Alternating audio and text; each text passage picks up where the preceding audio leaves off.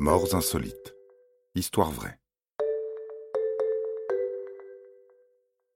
La dernière séance.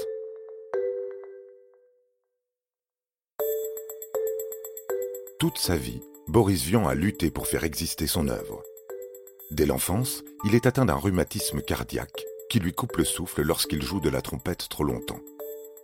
Plus tard, ses romans, ses poèmes et ses chansons créent de véritables scandales. Le procès tenu contre lui le force à se faire passer pour le traducteur d'un auteur américain dénommé Vernon Sullivan. Il a finalement suffi d'une mauvaise adaptation de son livre et d'un cœur fragile pour que l'artiste tire sa révérence.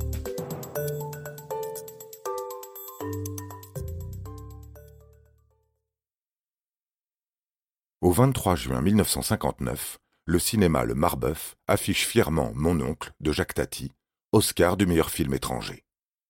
Mais ce matin-là, un autre film fait l'objet d'une projection privée. À quelques rues, Boris Vian remonte les Champs-Élysées en traînant des pieds. Il s'apprête à découvrir l'adaptation de son livre autrefois tant décrié, J'irai cracher sur vos tombes. Une perspective qui devrait le réjouir, mais, autant le dire tout de suite, l'auteur s'attend à un véritable fiasco. La préparation du film ne s'est pas déroulée dans les meilleures conditions.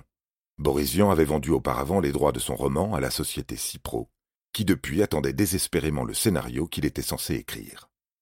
La première version remise par l'auteur, longue de 117 pages, n'a guère plu aux producteurs qui ont décidé de faire appel à un autre adaptateur, ayant pour consigne de s'éloigner le plus possible de l'histoire originale.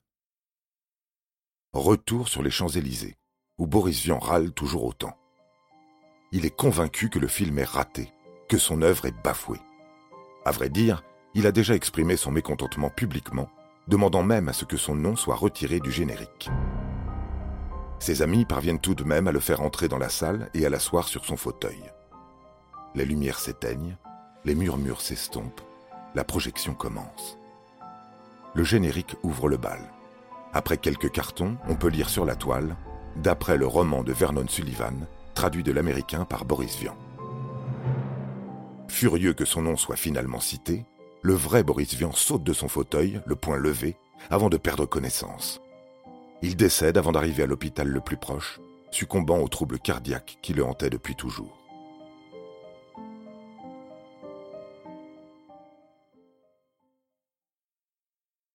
Boris Vian laisse à la postérité une œuvre unique, encore célèbre aujourd'hui.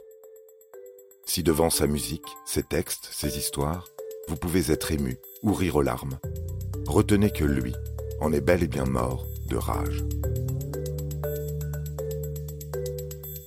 Vous avez aimé cet épisode? N'hésitez pas à le commenter, à le partager et à le noter. À bientôt pour de nouvelles histoires. Studio Minuit, créateur de podcasts addictifs.